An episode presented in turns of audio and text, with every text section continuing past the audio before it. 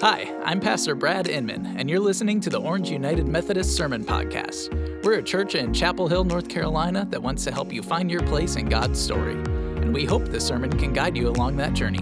Visit orangemethodist.org to find out more information about location, service times, upcoming events, and ways to give. We hope you enjoy. We're wrapping up our study on all things new, our sermon series, and we're going to look at the uh, second part of chapter 4 in Luke's gospel. Pastor Adam's is going to be sharing our message this morning. So I invite you to turn in your Bibles to chapter 4, beginning in the 14th verse, or to look on, online uh, on your phone, or to look at the words on the screen. But here now, God's word. Then Jesus, filled with the power of the Spirit, returned to Galilee, and a report about him spread through all the surrounding country. And he began to teach in their synagogues and was praised by everyone. When he came to Nazareth, where he had been brought up, he went to the synagogue on the Sabbath day, as was his custom. And he stood up to read. And the scroll of the prophet Isaiah was given to him.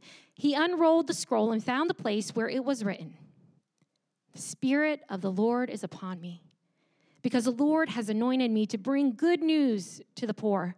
He has sent me to proclaim release to the captives and recovery of sight to the blind, to let the oppressed go free, to proclaim the year of the Lord's favor. And he rolled up the scroll, gave it back to the attendant, and sat down. The eyes of all in the synagogue were fixed on him. Then he began to say to them, Today, this scripture has been fulfilled in your hearing. All spoke well of him and were amazed at the gracious words that came from his mouth. And they said, Is this not Joseph's son? He said to them, Doubtless you will quote to me this proverb Doctor, cure yourself.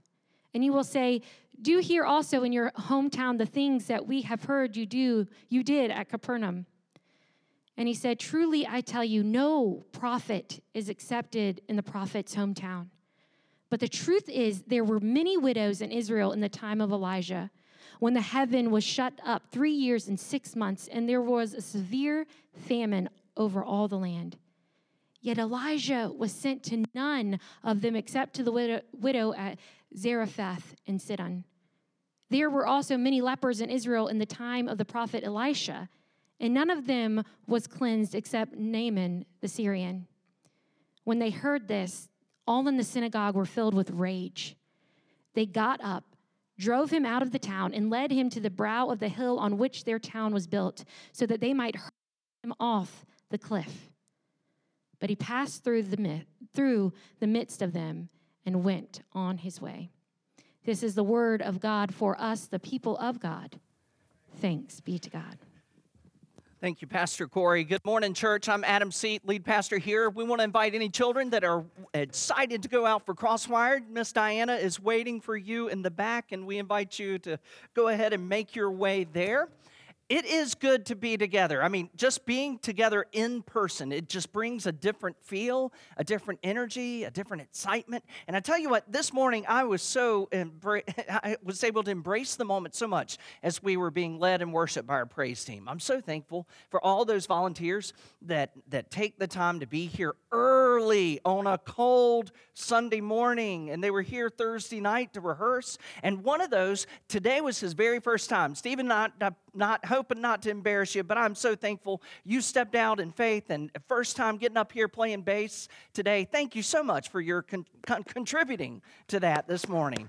So make sure you let Stephen know how much you appreciated that as well. And if you've not had a chance to meet him, he's a great guy. So uh, I'm so thankful, though. Once again, as Pastor Corey said last Sunday, being able to worship online. And it was amazing the past couple of weeks when I watch the news and I see that scroll across the bottom. Almost so almost every church in the whole area and all around was saying online services only. And I couldn't help but think, before COVID, that would not have been there.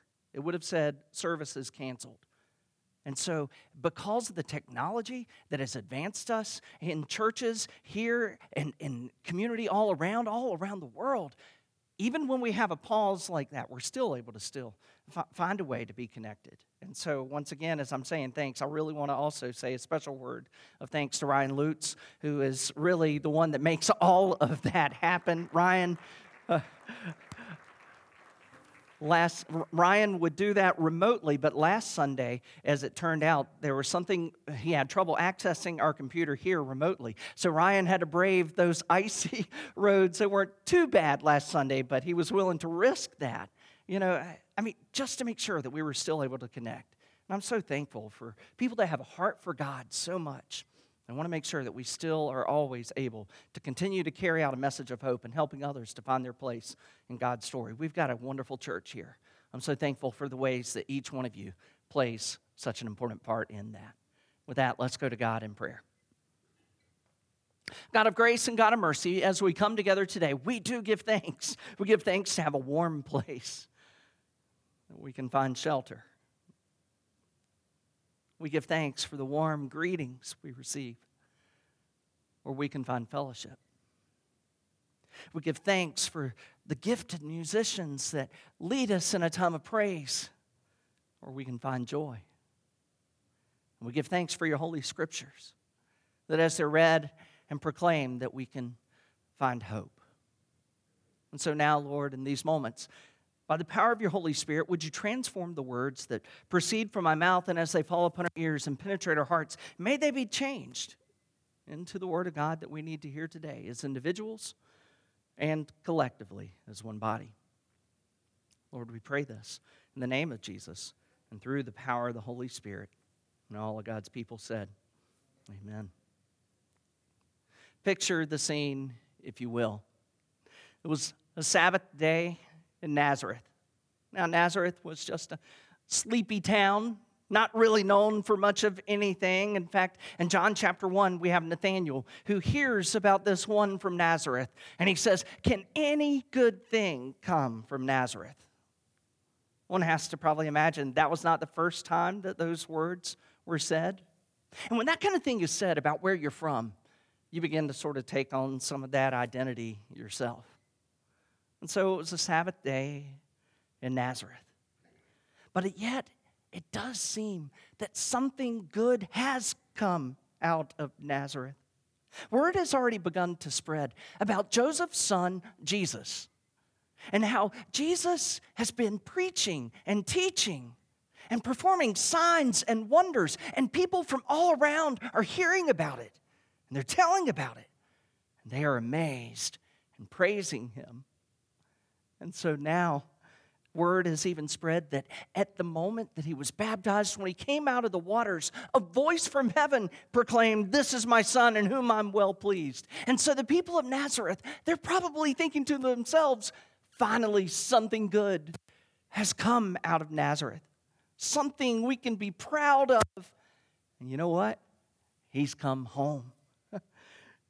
you can only imagine that as all of these things were being said all around, imagine what he was going to do there for his own crowd. I mean, if he's doing that for those people over there in Capernaum, wonder what wonders he's going to do when he comes home for us. Now, the scriptures don't tell us this, but I can imagine that that morning or that day, at that time at the synagogue, I bet the doors were filled. The whole space was filled, overflowing crowds people had heard. And on the Sabbath, for, for the Jewish people, they would worship three different times on Friday evening, Saturday morning, and Saturday afternoon, late afternoon. And I can imagine, almost in my mind, I just picture this on Saturday morning. I don't know why the scriptures don't say that, but I can picture on Friday night, they probably all came for worship and they're thinking, hey, you know what? You know who's going to be here, right? You know who's coming tomorrow? And I can picture it building the excitement and the enthusiasm of finally they're going to get to see and hear this one that they saw growing up. They always knew him as a little boy, they knew him when he was knee high to a grasshopper. And don't you know they were telling all those stories to each other? They were excited and anticipating what Jesus was going to say and do. And you know, I can picture that moment when he walks into the synagogue. I can picture the sound of all of a sudden people saying, There he is, there he is, that's him.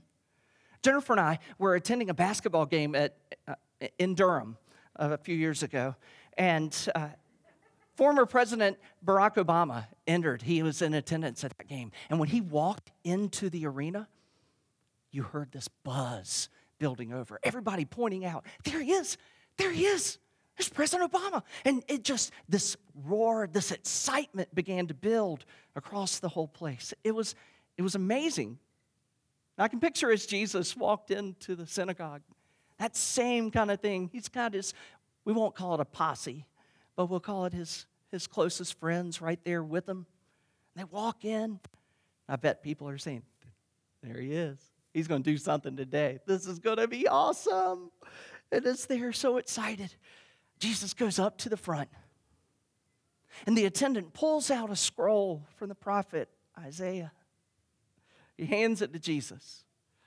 I can imagine the people are breathless, waiting for what he's going to say. And Jesus unrolls this scroll, and he finds two particular passages that he wants to speak to them that day. And standing before them, Jesus reads, The Spirit of the Lord is upon me, because he has anointed me to bring good news to the poor. He has sent me to proclaim release to the captives and recovery of sight to the blind, and to let the oppressed go free, and to proclaim the year of the Lord's favor. And then he rolls it back up, he hands it to the attendant, and he sits down. Now, in their manner of worship. The teacher would read from the scripture standing up, but when it was time to teach, he would sit. And so he sat down, and at that moment, you know, they were nudging each other. Oh, this is it, this is it, this is the moment we've been waiting for. And the scripture says that the eyes of all of the synagogue were fixed on him. I mean, everybody's attention is fully on Jesus. And he opens his mouth and he says, Today, the scripture has been fulfilled in your hearing. I bet in that moment they were just so overwhelmed. Yes, I knew it. I knew it. All the things that other people had said about him, it's true. I knew it. I knew it all along. And it says that all spoke well of him. And they were amazed at his gracious words that came from his mouth. And they said, Is not this Joseph's son? You know, we can read that question in a couple of different ways. We could read it in the way of saying, Really? Isn't is this not just Joseph's son? But I think it was more like they were amazed at what they were hearing, what they had heard, what they were expecting. Wow, is this not Joseph's son? How in the world is he filled with such power and authority? Because Jesus, he speaks to them and he tells them that he has come for five purposes. As he reads from the prophet Isaiah, Jesus outlines the purpose that he has come for. The mission of Jesus, as Pastor Brad spoke about it last week, he understands what his purpose is, and knowing his purpose, he can live that out. And so he knows his purpose. His purpose is first to bring good news to the poor. And I imagine to the people gathered there in the synagogue at the, for on the, in Nazareth on that day at the Sabbath, they were saying, Well, we're poor. That's great news. He's come to bring good news to us. And then he said that he's come to proclaim release to the captives. Now, they may not have been captives, but I can imagine that they were definitely tired of the Roman authorities who continued to maintain such control. Recovery of sight to the blind. Well, I can imagine they were saying to themselves, He's going to heal all of us. Oh, my aching back is finally going to be a thing of the past. He is going to do these things for us because we're His people. He's from us. We knew Him when. And so they're excited about hearing about this healing that might take place. He says that He has come to let the oppressed go free.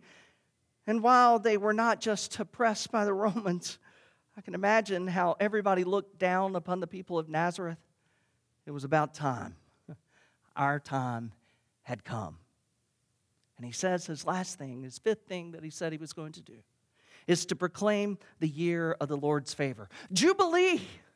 All their debts were going to be canceled out. Family lands would be returned to their rightful owners. We are finally going to get back what is coming to us. I can imagine the excitement and joy that they are feeling as Jesus has read these words and now proclaimed that in the hearing of these words, this scripture has been fulfilled. Justice has been tipped in their scale, tipped the scales in their favor by our boy Jesus. Can't you picture that? We're finally getting what's right because our boy Jesus. You know, it seems to be this tendency that we develop sometimes that we think to ourselves that things are going to go in our favor because maybe we know someone. You know, it's kind of like when you're watching a ball game and one of the commentators, maybe they used to play for your favorite team, and so you're expecting that they're going to comment and, in a favorable way for your team. Or maybe the commentator, one of the commentators went to the school that you're rooting for and you're expecting, well, they're going to show us some grace, unlike so and so, another commentator. But inevitably, it almost always seems, right when you're thinking things are going to go in your favor, they go the other way. It's almost as if they're more critical or more difficult, and their words are harder to hear. A few years ago, my son Jacob had taken uh, the, the classes and everything to become a soccer official, a soccer referee. And lo and behold, one day he got assigned to referee for my other son, Aaron, his travel soccer team. And all the parents knew my son Jacob. My boys were only are only 20 months apart, so a lot of times they knew each other. And so all the parents and even Aaron's teammates were excited because the referee was their boy Jacob. And Jacob's going to call everything in their favor. Every close call was going to go their way, they thought they thought. I have never heard such vitriol from some of the parents towards an official until they were yelling at my son. They were thinking that, that everything was going to swing their way, but he was still just trying to call a just game. He was making the difficult calls. And the worst one that I still hear about at home at times is when he called his brother Aaron offsides and a goal was disallowed. Oh, that one was terrible. People were frustrated because they thought they were going to get favor. They thought they were going to get an advantage. What they got was justice. And so, Jacob called the game as it was, not as they wanted it to be. And so does Jesus. Jesus speaks the truth.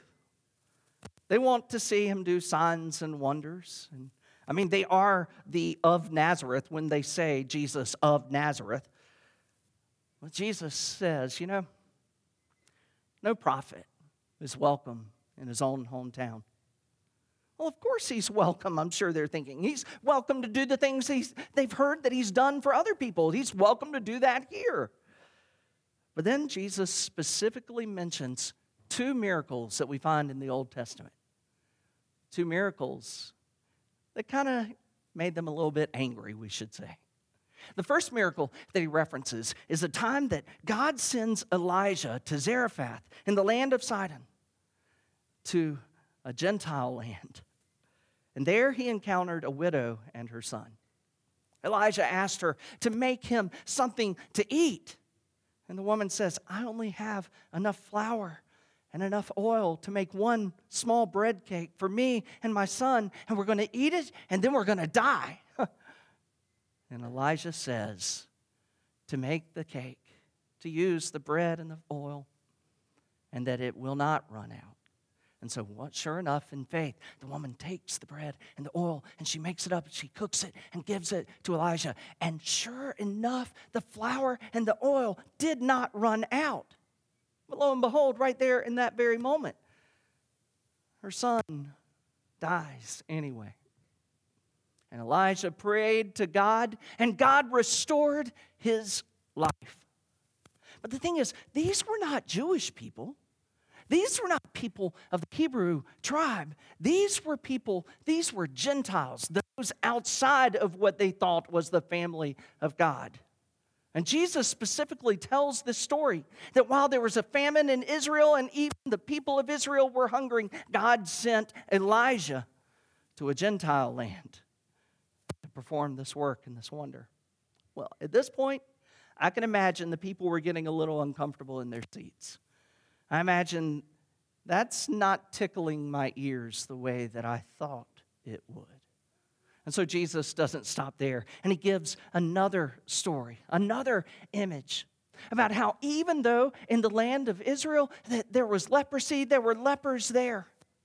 God specifically sent the prophet Elisha to Naaman, the captain of the army of the king of Aram, who was not a Jew. And Naaman was afflicted with leprosy, and Elisha healed him. And at this point, it's got to be overwhelming. This is not the release of the captives that they were expecting to hear about. This is not about the year of the Lord as they understood it. They were the chosen ones. And Jesus is talking about everybody else. They were enraged. Scripture says that they, they take Jesus, they take him out to the, the cliff, and they're getting ready to throw him off the cliff, presumably to begin to stone him.